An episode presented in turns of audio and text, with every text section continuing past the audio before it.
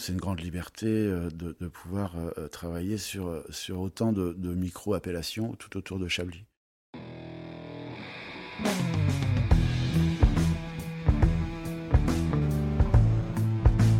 Le vin, le jaja, le pinard, le pif. Il existe une ribambelle de termes pour désigner ce breuvage que nous aimons tant, le jus de raisin fermenté. Et c'est parce que nous l'aimons plus que tout que nous voulons mieux comprendre ce qui fait un bon vin. Cépage, climat et terroir y participent, mais avant tout, il y a la patte des vigneronnes et des vignerons. Je suis Romain. Je suis Florian. Je suis Antoine. Nous sommes trois copains et nous vous emmenons à la rencontre de ces hommes et de ces femmes dans leur domaine pour les interroger sur la magie de leur métier et leur vie au milieu des raisins, des vignes et des barriques. Bienvenue à toutes et à tous dans le bon grain de l'ivresse.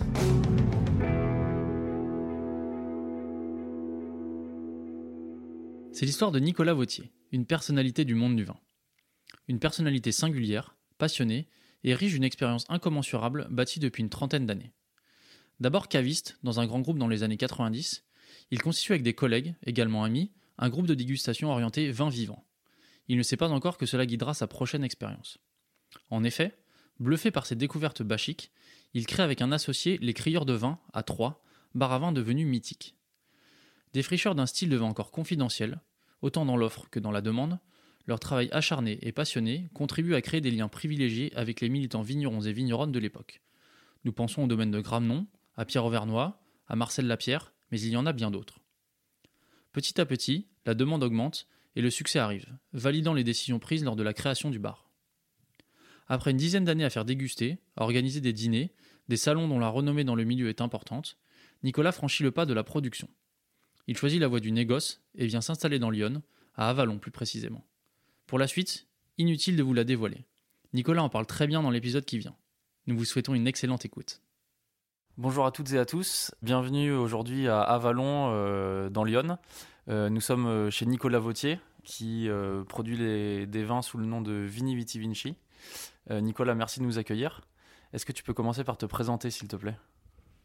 Donc, je m'appelle Nicolas Vautier, je suis donc l'actuel propriétaire de Vini Viti Vinci. C'est un négoce que j'ai créé en 2009 euh, suite à euh, quelques années euh, de bistrologie avec un bar qui s'appelait les Crieurs de vin à Troyes que j'avais créé en 98 et justement je voudrais commencer par ton ancienne activité professionnelle.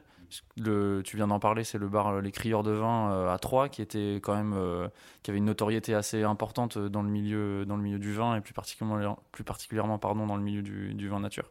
Comment est-ce que tu as été amené à, créer à créer ce bar? Et est-ce que euh, est-ce que tu étais de 3 déjà euh, à la base?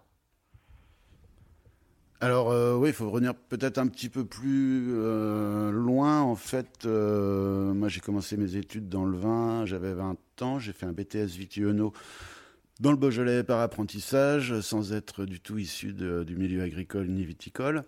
Et à la suite de ça, je suis parti un an aux États-Unis apprendre un tout ce qu'il faut pas faire dans le vin. Alors c'était super enrichissant, mais euh, voilà, c'était euh, une expérience euh, de technicien pur et très enrichissante. Et je suis revenu en France et je, je suis, rentré dans une boîte qui vendait du vin à Paris qui s'appelait Le Repère de Bacchus. Euh, de là, j'ai été très copain avec Jean-Michel. Je suis originaire de Troyes, hein, donc euh, je, je, je me suis associé avec un, ancien collègue du repère de Bacchus qui tenait un repère de Bacchus à Troyes. Et on a monté en 2000, euh, en 98, l'écrieur de vin avec une espèce d'optique. Euh, ben on voulait essayer de défendre ces vins un peu euh, sans, sans intrants, c'est-à-dire qu'il n'y avait pas de mot nature à l'époque, il n'y avait pas de mot naturel, il y avait pas, c'était les vins, euh, les vins sans, les vins sans, sans intrants, les vins sans levure ajoutés, les vins sans soufre ajouté, les vins sans filtration. C'était comme ça qu'on les définissait un petit peu. L'offre était très petite à l'époque. Euh, c'était donc euh, en 98. On a vu aussi euh, bah, pendant les dix années où je suis resté au crieur de vin, on a vu une belle explosion de, de ce type de vin et jusqu'à aujourd'hui, bah, carrément une labellisation vin vin nature ou méthode nature. Donc ça, c'est un petit peu l'avènement aussi de, de 20 années, de, un petit peu de, pas de bagarre, mais de, bon, de, construction de ce label qui, arrive aujourd'hui et, qui est très chouette et qui récompense aussi euh, bah, le travail de beaucoup de vignerons. Et puis, euh, l'écrire de vin, c'était une super belle aventure avec euh, justement un début, des débuts difficiles parce que les bars à vin à l'époque, bah, c'était c'était assez nouveau, c'était un petit peu à la mode, il y en avait beaucoup sur Paris. Mais euh, bar à vin, euh, avec des vins euh, un peu bizarres, euh, bon, bah, on a pris, ça n'a pas été facile, on a pris des claques, mais on a aussi vu l'évolution de, tous ces vins, l'évolution de l'offre qui était, extraordinaire, qui, était bah, corrélée à l'évolution de la demande aussi. Et donc, on a vu l'explosion de ce type de vin. c'était vraiment une très très belle aventure. C'est amusant parce que, par exemple, là, on a, on, a, on a, eu la chance de participer à la première 10 bouteilles. La 10 bouteilles qui aujourd'hui compte, je ne sais plus, peut-être bien 250 euh, euh, participants. On a, commencé la, première 10 bouteilles, c'était 11, 11 vignerons de la Loire qui faisaient ça dans une grotte. Et, euh, et aujourd'hui, ben voilà, c'est rendu à 20 ans après, c'est rendu à, à, à, 200 voire 300 vignerons qui présentent leur vin, plus bah, d'autres salons parallèles. Et aujourd'hui, il y a une offre énorme. Et je pense qu'aujourd'hui, on pourrait remplir 15 euh, boutiques comme l'écrire de vin euh, sans se marcher, enfin, sans, sans, avoir de doublons. Et voilà, c'est assez génial. Comment est-ce que tu es tombé dans le vin nature? Euh, je suis tombé dans le vin nature, euh, bah, c'était sur mes années parisiennes où j'ai travaillé au repère de Bacchus et où on a eu euh, bah, quelque part la chance d'avoir une école classique où on a pu goûter beaucoup de, de, de, grands vins classiques, donc les grands Bordeaux, les grandes côtes rôties chez Guigal, les, euh, des grands, des grands Bourgognes aussi, euh, mais euh, on va dire classiques. Et ça, je, ça, je, suis très content d'avoir pu faire ça parce que ça permet d'avoir une vision assez globale du monde du vin. Et le vin nature, bah, c'est arrivé doucement, suite peut-être un, un, un ras-le-bol euh, de la gamme qu'on proposait au repère de Bacchus, puisque bon, on proposait des grandes choses, auxquelles on a pu avoir accès, ce qui était génial, mais euh, on s'ennuyait un petit peu. Et euh, la taille, la structure du repère de Bacchus a fait qu'à un moment ils étaient un petit peu coincés pour aller chez les petits vignerons, puisque en ayant, euh, moi je suis rentré au repère de Bacchus, il y a peut-être une douzaine de boutiques, donc c'était encore raisonnable pour remplir, pour remplir la boutique. Mais quand je suis parti, il y avait une trentaine de boutiques, et du coup les interlocuteurs, les fournisseurs n'étaient plus les mêmes. Et, euh, du coup, on n'avait plus accès à des petites, à des petites cuvées sympathiques. Et puis, euh, et puis également, nous, on avait essayé de faire rentrer beaucoup de choses euh, en ayant un petit déclic sur des vins comme les vins de Jean Foyard, comme les vins de chez Gramnon à l'époque. Donc je parle de ça, c'est dans les années 96, 97.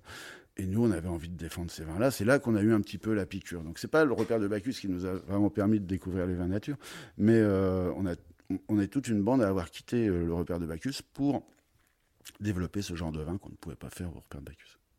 Et donc, en 97, 98, 99, il y a eu euh, beaucoup de, de, dissidents du, repère de Bacchus qui sont partis pour monter leur, propre cave, comme le Verre Volé à Paris, euh, la, la, Part des Anges à Nice, euh, qu'est-ce qu'on a à Nancy, un bon copain euh, Alex Mercier qui a monté les chansons.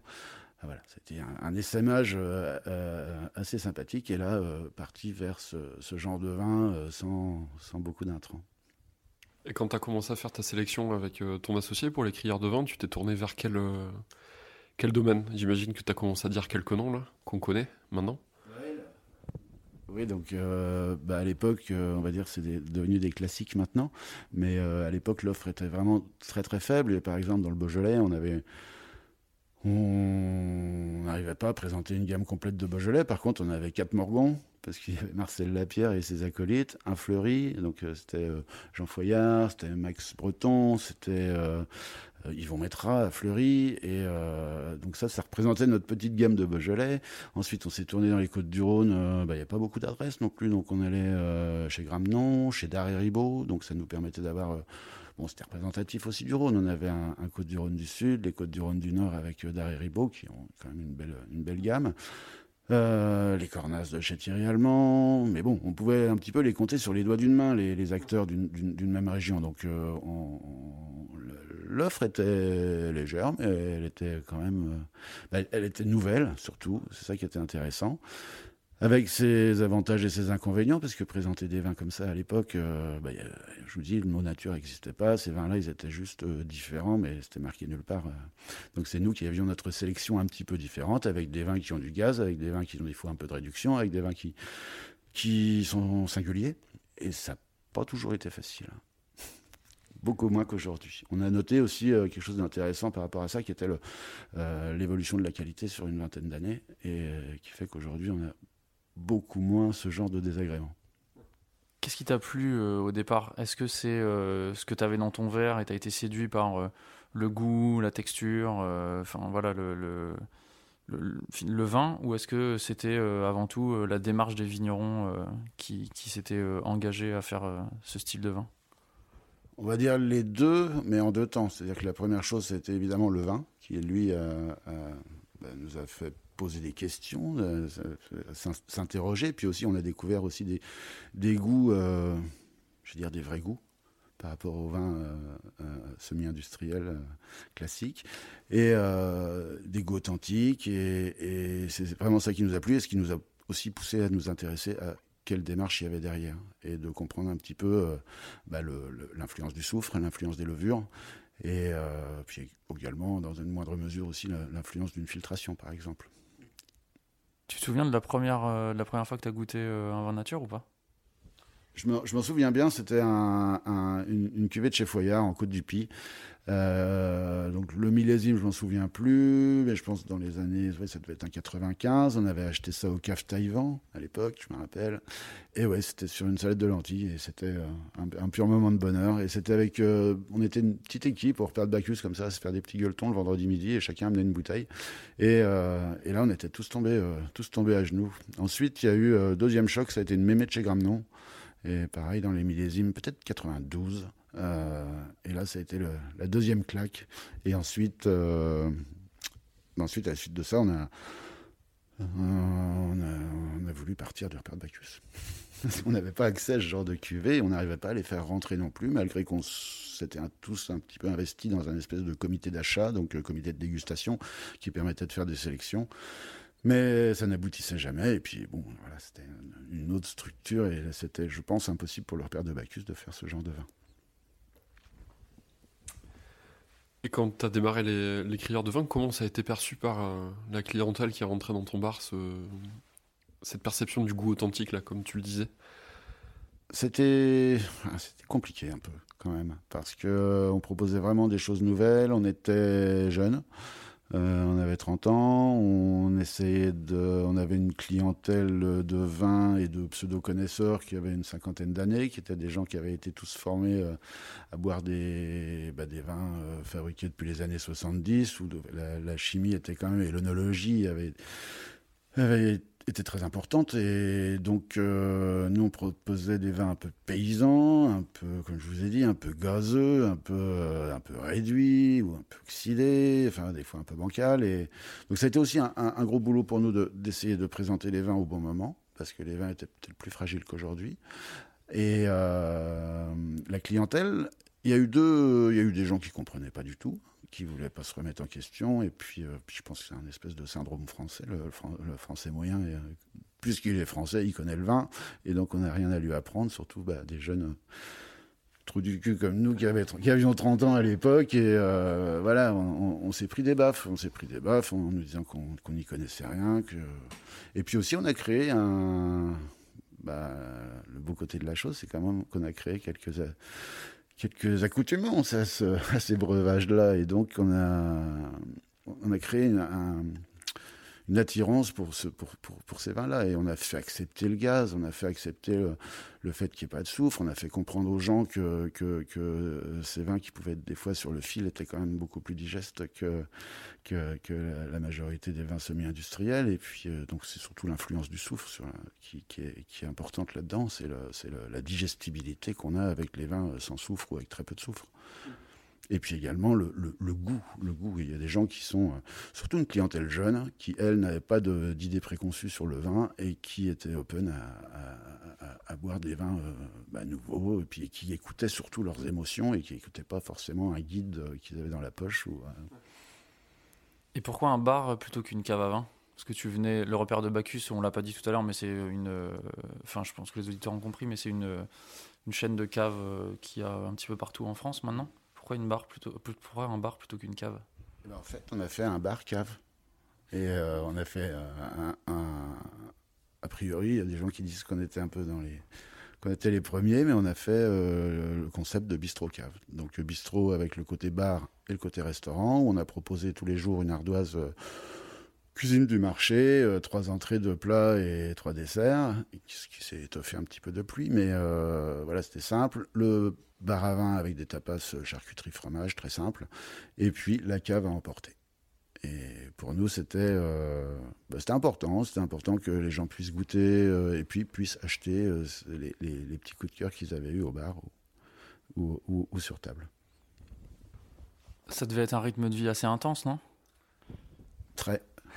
c'est pour ça que j'ai fait ça que 10 ans, parce que c'est euh, au bout de 10 ans, euh, oui, oui, c'est très intense. Très intense entre le, les horaires, évidemment, euh, du bar à vin et de la cave, et, et intense aussi avec nos sorties, puisqu'on on, allait visiter les vignerons, il y avait très très peu de salons, et ou alors on faisait des salons, mais c'était des salons, on va dire, généralistes. Donc il fallait trouver dans ces salons généralistes la perle rare ou, le vigneron qui faisait un petit peu différemment des autres. Et euh, il n'y avait pas encore euh, de mouvance là-dessus, donc euh, les, acteurs n'étaient pas fédérés. Et donc on s'est beaucoup, beaucoup promené, ouais, beaucoup, beaucoup. Et puis puis après, bon, ça a été plus simple au niveau sourcing, puisque en fait, les, les élèves des uns ont été les, vignerons du lendemain. Et donc, euh, bon, après, par le, par le petit noyau qu'on avait au départ, on a réussi à avoir accès à bah, tous, les, tous, les, tous les jeunes qui se mettaient euh, à faire du. tous les nouveaux acteurs du, vin euh, dit nature maintenant. Est-ce que tu as vu un moment de bascule dans l'acceptation de ces vins-là, ou en tout cas dans, dans le le goût des gens pour ces vins-là ou est-ce que ça s'est fait euh, petit à petit au cours des, dix ans que tu as passé euh, dans ce bar? Je pense que ça a été assez linéaire en fait. Il n'y a pas eu euh, vraiment un moment bascule. Nous, en plus, on était à trois, on était tout seul, donc on n'a pas bénéficié vraiment d'un phénomène dit de mode ou non, on a, on a fait notre petit boulot, notre petit bonhomme de chemin, et puis et puis aujourd'hui, évidemment, c'est un autre monde, mais mais Ok, donc 10 ans euh, au crieur euh, de vin à 3. Qu'est-ce qui t'a euh, motivé pour quitter 3 et changer de vie? Je pense un besoin de. un, petit ras-le-bol du, du, fil à la patte de d'un bistrot parce que c'est beaucoup d'heures et beaucoup d'investissements euh, personnels et physiques au détriment aussi de la famille. Et donc euh, c'était aussi se reconnecter un petit peu avec la nature, me reconnecter, avoir des horaires un petit peu plus souples, décider un petit peu plus moi-même de mes horaires. Et euh, et voilà, je, voulais je voulais changer de rythme, puis surtout la reconnexion avec la nature. L'envie de faire du vin, ça t'a pris d'un coup C'était quelque chose qui te trottait dans la tête depuis un moment? Alors c'est un, petit peu un retour à mes premières amours, puisque j'avais fait un BTS Vitiono dans le Beaujolais, donc c'était une formation un petit peu de technicien du vin, euh, à la fois vigne, à la fois euh, cave. Et euh, c'est 10 ans au crieur de vin, plus 4 ans à Paris au repère de Bacchus, bah, ça a été un petit peu une, digression pour moi par rapport à ce que je voulais faire au départ. donc ça, a été vraiment un, retour à mes premières amours après une petite période de, bah, un petit moment de ras-le-bol, un petit moment de l'impression de tourner un petit peu en rond euh, au niveau de la, de, la, cave et puis du, du bistrot, et puis euh, surtout un peu usé aussi euh, par, par ses horaires et puis cette implication dans le, dans le bistrot. Et qu'est-ce qui t'a amené à Avalon précisément? Pourquoi Lyon?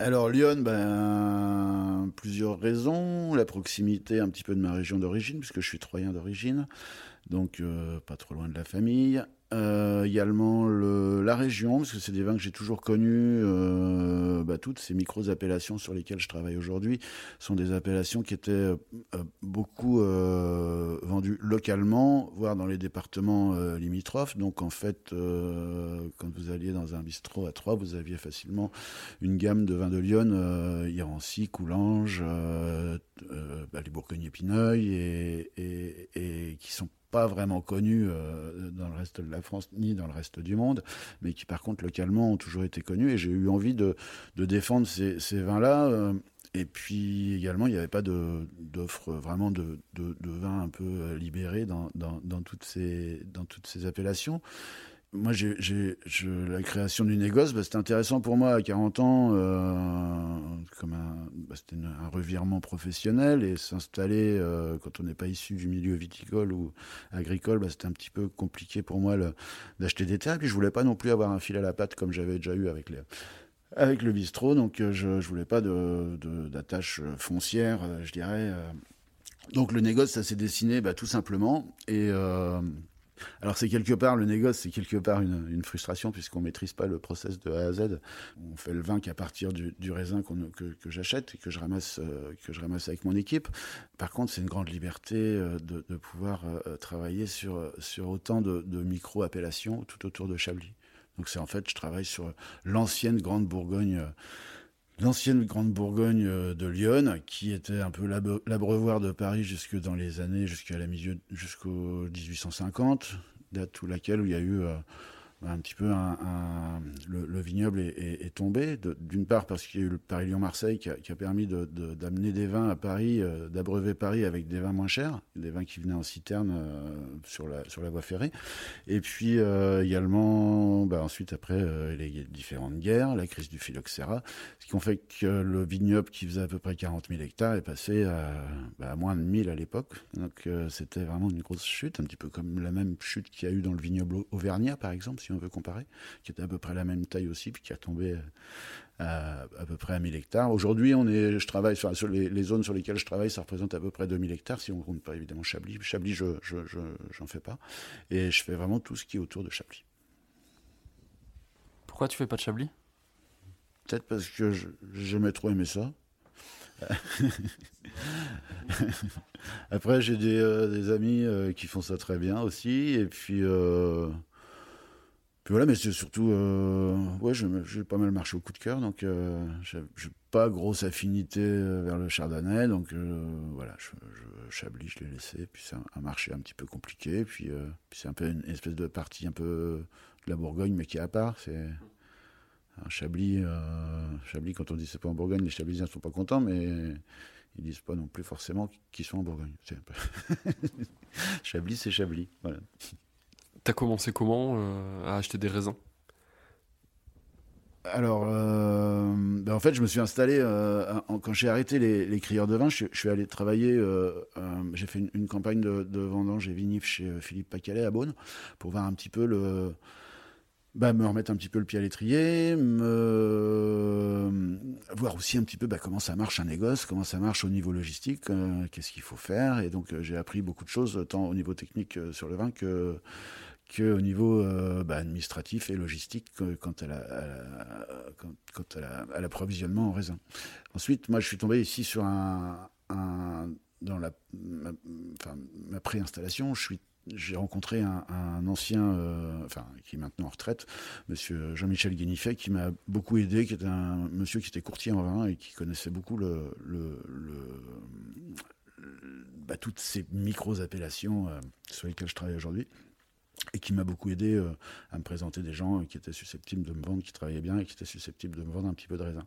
Et du coup, on a pérennisé euh, bah, beaucoup de vignerons avec qui j'ai travaillé avec lui, grâce à lui en 2009 quand je me suis installé, il y en a encore beaucoup avec lesquels je travaille encore aujourd'hui sur les mêmes parcelles. Donc ça, c'était quand même euh, vraiment un travail intéressant. Et pourquoi du négoce plutôt que acheter des vignes et devenir vigneron? Euh, question d'accès à la terre et aussi, euh, euh, c'est difficile, question de moyens aussi. Et, et aussi cette volonté de ne pas vouloir avoir un, une, attache euh, particulière sur un vignoble. C'est-à-dire que c'était un choix, évidemment, avec les frustrations que ça peut engendrer, comme je l'ai dit, mais surtout, c'était pour avoir cette liberté de pouvoir vinifier des vins d'origine différente, tout en restant cohérent et autour de, autour de, de, Chablis. Donc sur cette ancienne Bourgogne viticole, un peu des années avant 1850. Tu dis que tu bosses avec des gens qui, euh, qui travaillent bien. Est-ce que tu peux nous préciser un peu ce que ça veut dire pour toi, euh, travailler bien dans les vignes? Alors, le, pour moi, travailler bien, c'est. Euh, bah, ça passe par des. On a, on trois points importants. C'est-à-dire que moi, j'aurais voulu, dès le départ, avoir une labellisation bio qui permet de. En fait, de, de labelliser un petit peu tous mes tous les points sur lesquels euh, je voudrais que les, vignerons soient, soient euh, cohérents. Et donc, euh, j'ai réussi à trouver des gens qui ne désherbaient pas depuis longtemps, qui avaient arrêté les antipourritures. Et ça a été, pour moi, deux points très, très importants au niveau, de, au niveau de, du sourcing, on va dire. Et, et ces gens-là, bah, je travaille encore avec eux aujourd'hui parce qu'on s'est installé un climat de confiance, parce que moi je suis pas là non plus pour, pour être derrière eux et leur apprendre leur métier. Si j'ai choisi de travailler avec eux, c'est parce qu'ils travaillaient bien. Et, euh, et cette relation de confiance, elle est hyper importante pour moi. Et euh, sachant que moi je travaille sans aucun intrant, euh, il faut qu'il y ait quand même une matière saine au départ. Et, et avec eux, je l'ai trouvé. Mais j'aurais aimé, évidemment, euh, euh, peut-être plus avoir un label, un label bio qui, qui m'assure une, certaine, euh, qui assure une certaine, on va dire, confiance. mais les gens qui font bio dans Lyon, il n'y en a pas beaucoup. On est pas mal en retard. Et les gens qui font bio, ils font surtout pour eux et pas, pas pour le négoce.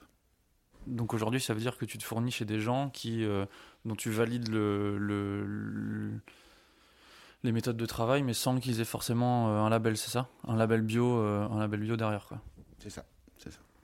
Par contre, je suis content parce que euh, notamment un, fournisseur avec qui je travaille depuis le début sur une très belle parcelle d'Irancy qui s'appelle la Croix-Butée et sur également le, un très beau terroir de Saint-Brieuc qui s'appelle Bréau sur lesquels on fait des aligotés et des chardonnays. Euh, je sais pas si c'est une petite récompense pour moi, mais j'ai réussi à le faire un petit peu passer en. Enfin, voilà, il se met en conversion là. Donc voilà, dans, deux ans, il est bio. Qu'est-ce qui te séduit dans euh, ce processus de vinification sans intrants? Est-ce que tu peux nous en dire un peu plus sur ton, le processus de vinification que tu utilises?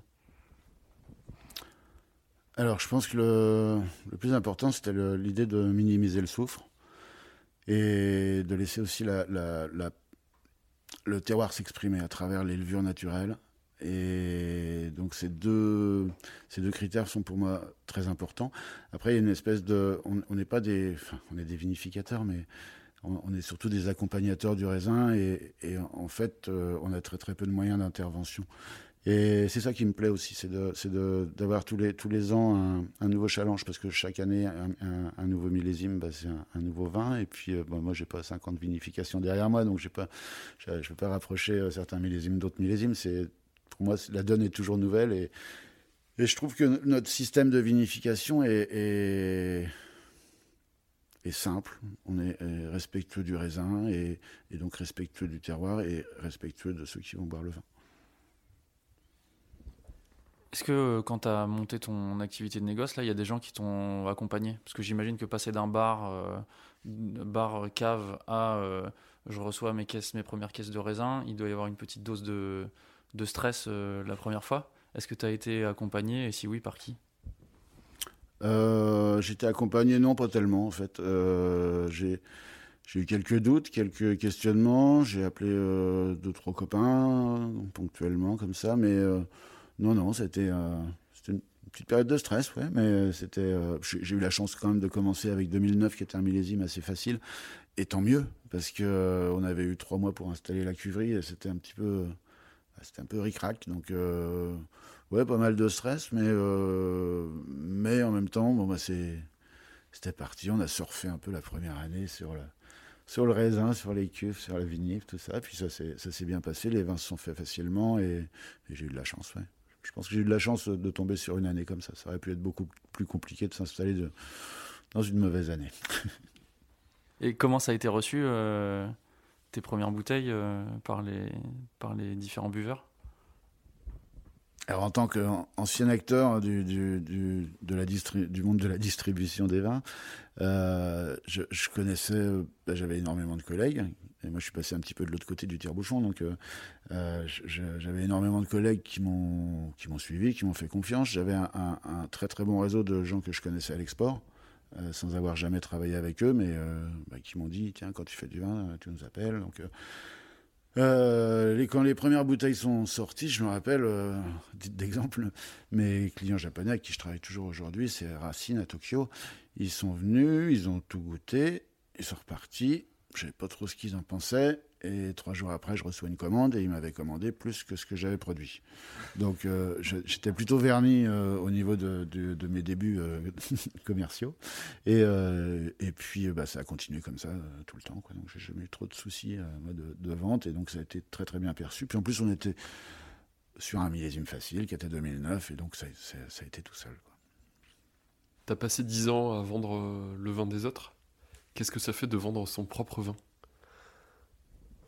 Ah bah, la première fois qu'on voit une bouteille, on est fier quand même de la première étiquette qu'on colle, la première capsule qu'on met, le premier bouchon qu'on met. Enfin, c'est chouette, ouais, c'est chouette. Surtout que bah, c'est quand même un long process, puisqu'il y a l'installation qui est, qui est euh, entre juin 2009, où j'ai eu euh, les clés du local ici, et où j'ai commencé mes travaux à refaire des sols, des caniveaux, des écoulements, euh, pour être prêt pour septembre. Et, après les premières bouteilles que j'ai que, j'ai sorties, c'était donc euh, bah, il y a eu les vendanges 2009, c'était en 2010, on va dire, c'était en juin 2010 pour les cuvées les plus légères et qui étaient des cuvées de printemps.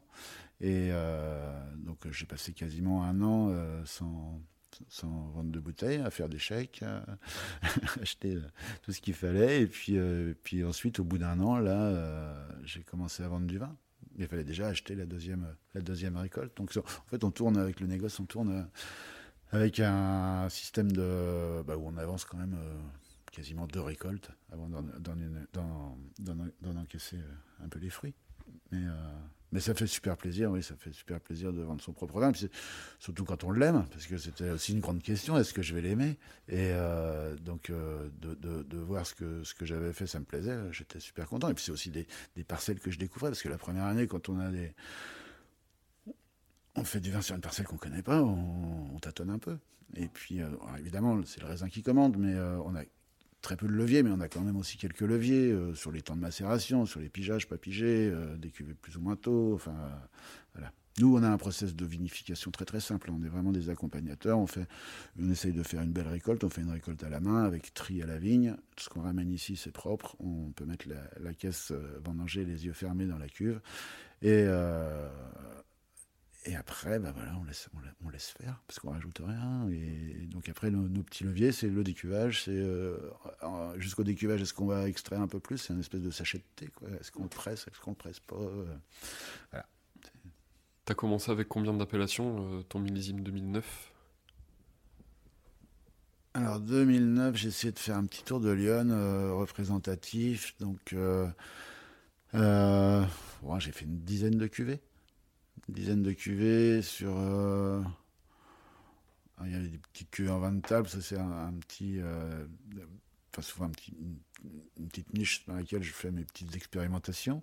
Mais sinon, j'avais un épineuil, j'avais une, parcelle en Irancy, une parcelle euh, en coulange lavineuse, une parcelle à chitterie et voilà, donc ça me permettait déjà d'avoir un pied dans chaque micro-appellation euh, satellite de Chablis.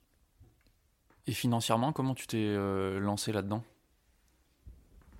Alors financièrement, bah, j'avais un petit pécule en ayant revendu mes parts de, de SARL, puisqu'on était en SARL au Crieur de Vin. Donc euh, j'étais associé avec euh, Jean-Michel euh, pendant 10 ans et j'ai revendu une partie de mes parts à Jean-Michel et un nouvel associé qui était un copain aussi, qui, euh, qui est entré dans l'affaire euh, et qui avait envie, lui, de quitter son boulot. Et, et ben, ça tombait bien. Ça tombait bien, il était super investi et puis euh, il était super complémentaire aussi avec Jean-Michel. Et, et, l'aventure dure toujours d'ailleurs aujourd'hui. Et, c'est ça qui est chouette aussi. Alors on va te poser quelques, quelques questions un petit peu plus personnelles, mais bon, toujours liées au vin. Est-ce que tu te souviens de ta première fois avec le vin? Ma première fois avec le vin, ça remonte euh, loin.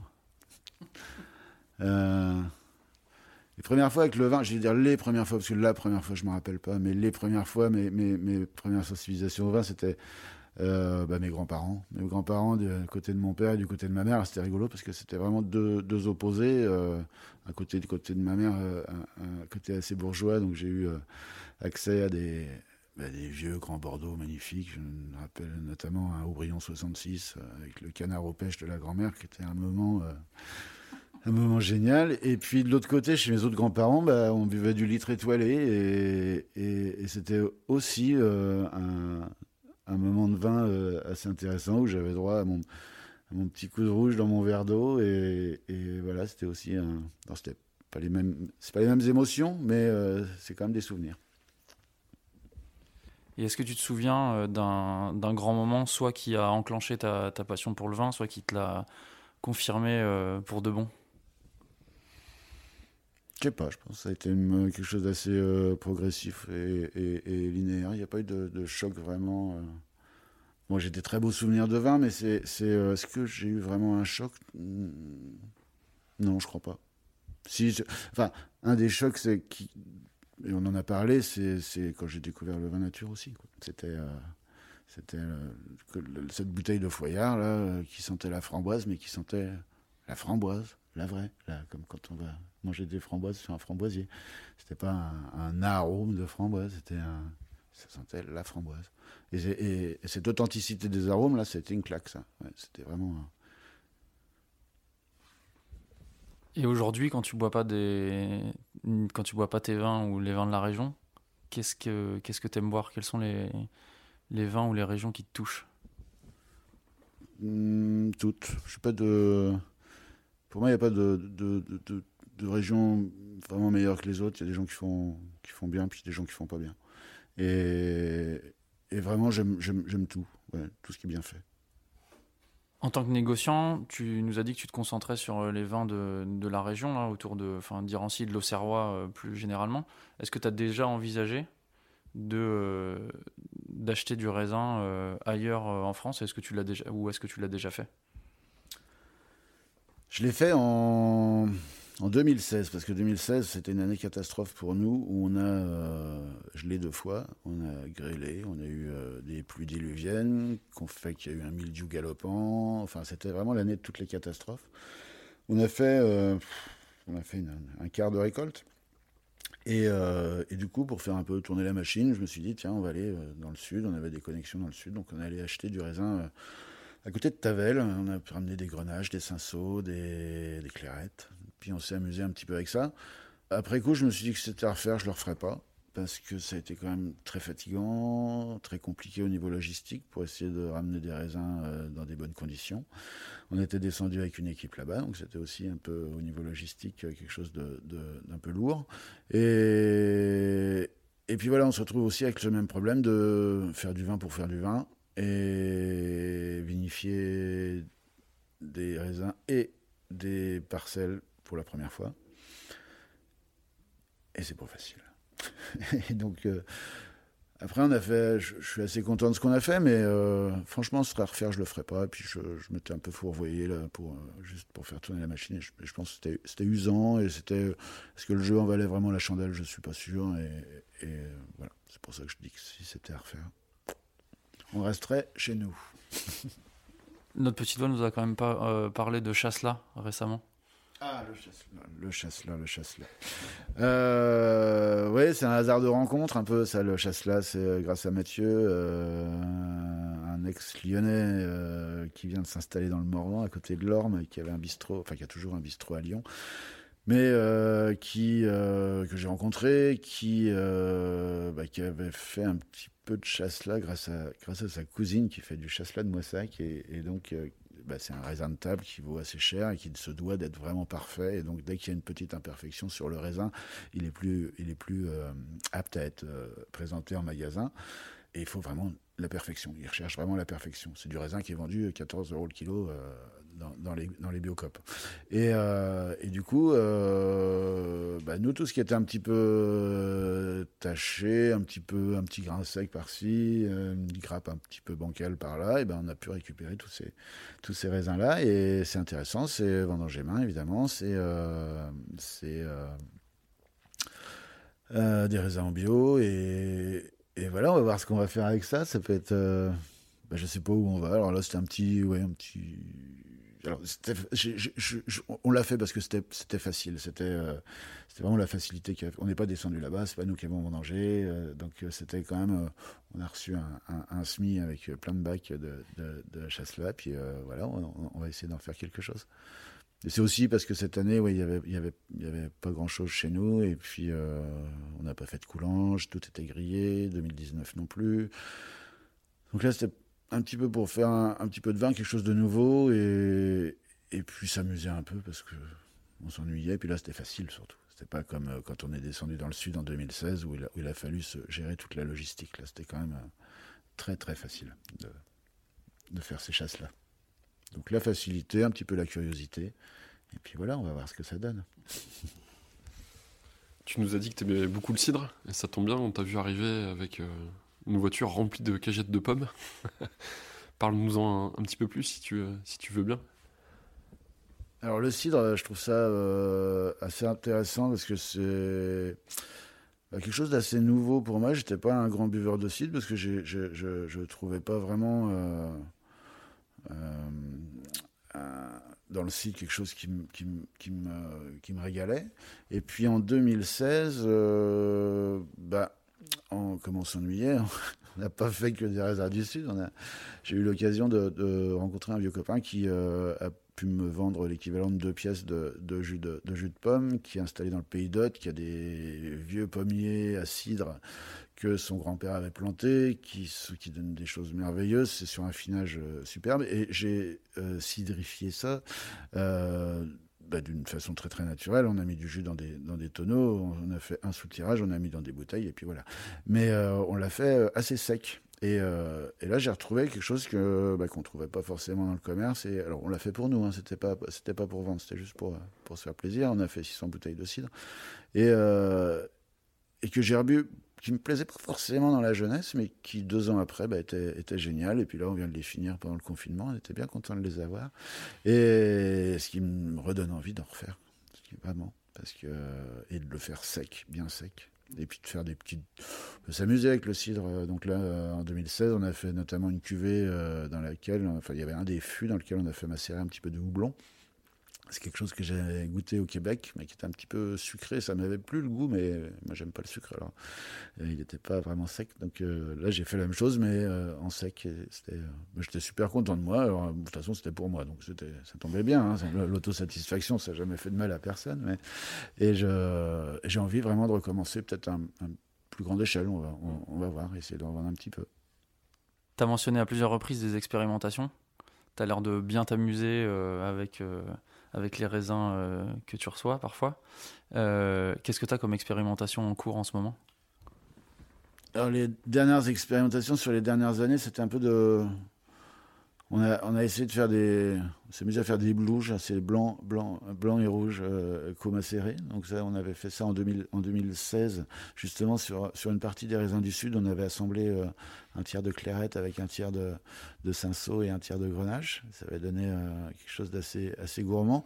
Je suis parti de cette réflexion, enfin, je suis parti là-dessus, euh, en fait, en entendant euh, de droite de gauche dans ces régions-là, euh, beaucoup de gens qui mettaient un petit peu de blanc dans le rouge pour justement euh, alléger un peu, graisser un peu les rouges, faire quelque chose d'un petit peu plus un petit peu plus léger parce qu'on est on est on est vite fait dans, dans des dans des bah, dans des gros degrés, dans des gros vins et, je pense que le blanc est intéressant dans, dans ce cas-là.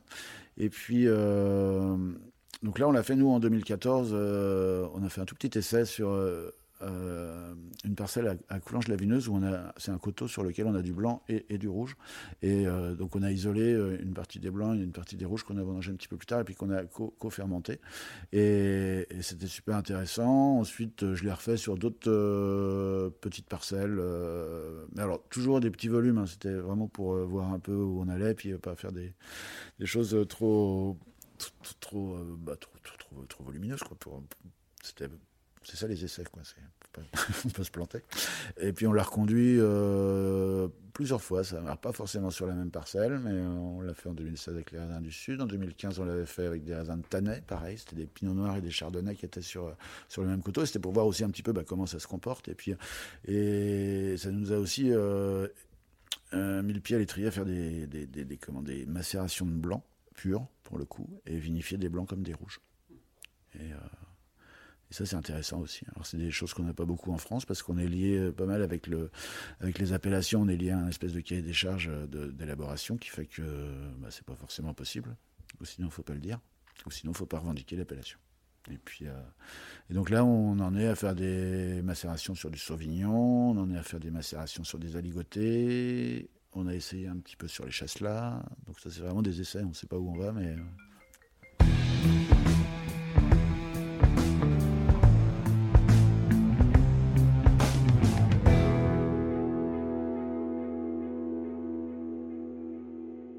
Niveau élevage, comment tu envisages les choses?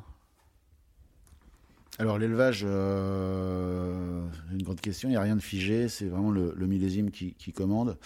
Euh, je fais des élevages euh, en fût, en petit fût, moyen fût, gros fût, en cuve tronconique, je fais des élevages en cuve acier et je fais des élevages plus ou moins longs. Donc euh, souvent l'idéal, euh, et ce que je fais beaucoup pour mes aussi, c'est des cuvées qui sont un petit peu plus de garde et qui sont un petit peu plus massives et qui demandent un peu d'élevage. On fait souvent un élevage d'un an, voire 15 mois, voire jusqu'à 18 mois, qu'on a fait exceptionnellement euh, sur certains millésimes, et quand la, disponibilité et la place en cave le permettaient également. Mais, mais oui, il n'y a vraiment rien de figé. Donc on peut... Les plus courts élevages qu'on fait, on a déjà fait des vins un peu primeurs, on a déjà fait du vin qui a fait deux mois de, deux mois de tonneau avant d'être mis en bouteille. Et puis, euh, en règle générale, on va dire quand même qu'il y a deux styles de vin. Il y a les vins qu'on va soutirer au printemps, qui eux, un élevage de six mois en, fût, qui leur permettent de, de, de, se clarifier, ou éventuellement en cuvassier, qui permettent de garder une belle réserve de fruits, qu'on va assembler ensuite. Et puis, il y a les élevages dits longs, qui vont faire, eux, 12 mois, et qui nous permettent de, vider les fûts juste au moment de les remplir avec le millésime suivant. Donc ça, au niveau de la gestion des fûts, c'est intéressant aussi. Et on travaille sur des fûts de, bah, de la pièce, la, la, feuillette qui fait 132 litres jusqu'à des fûts de 600 litres. Euh, j'avais même des 800 litres. Donc avec des effets à chaque fois un, petit peu différents. J'essaye de mixer, euh, mixer mes fûts, mixer un peu mes cuves. Et puis, euh, puis j'achète que des fûts de case. Que des fûts de case qui ont au minimum 5 vins pour ne pas pour éventuellement très peu marquer parce bon à 5 5 20 les les, les fûts peuvent encore marquer un petit peu mais comme c'est mixé avec d'autres plus vieux voilà j'essaye de pas avoir de goût de bois mais de chercher seulement l'effet du bois euh, au niveau de la, la micro-oxydation et au niveau de la, sédimentation. Je pense qu'on ressent bien le plaisir que tu prends euh, à travailler euh, à travailler ici tous ces vins là comment est-ce que tu envisages l'avenir pour Vini Viti Vinci? Ah ben, je suis en plein questionnement, donc euh, c'est une, question embarrassante, joker. Non, je, l'avenir, moi j'aimerais bien me détacher un petit peu, j'aimerais me consacrer plus à, à ma famille. J'ai deux petits-enfants qui ont 3 et 5 ans et je, voudrais essayer de passer un peu la main. Voilà. Donc euh, pour l'instant, l'avenir, euh, bah, pour l'instant, on continue. Mais, mais voilà, j'aimerais beaucoup transmettre et me détacher un petit peu. Est-ce que tu es heureux avec ce que tu as fait et ce que tu fais? Euh, ouais, ouais, je suis content. je, suis, je, me, je me fais bien plaisir. Je me fais bien plaisir. Après, on a atteint une, taille où j'essaye de, de faire la décroissance naturelle, c'est-à-dire qu'on sort de deux gros millésimes, 17 et 18. On a fait vraiment beaucoup, beaucoup de vin et je me suis retrouvé à plus faire du vin, mais à faire plutôt de la paperasse et du commercial. J'aimerais bien me détacher, ouais, c'est ça qui, me pousse un peu à me détacher de, de, de Vini Vici Vinci, mais euh, moi je voudrais continuer, continuer à faire du vin, mais pas toute ce, poids administratif, euh, j'aimerais bien déléguer un petit peu ça. Et c'est pas évident pour une petite boîte comme ça où, il faudrait euh, quelque part une journée de secrétaire par semaine. Ou, enfin voilà, il faudrait des gens à mi-temps compétents. Et pour l'instant, je n'ai encore pas trouvé. Mais, mais je désespère pas.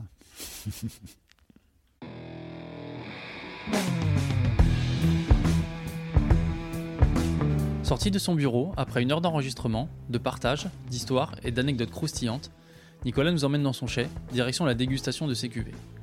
Au fur et à mesure des blancs et des rouges que nous goûtons, la qualité du travail accompli, aussi bien avec les fournisseurs de raisins cochets, devient évidente. Les vins sont gourmands, vivants et reflètent l'identité de leur terroir d'origine, de quoi nous séduire sans aucun doute.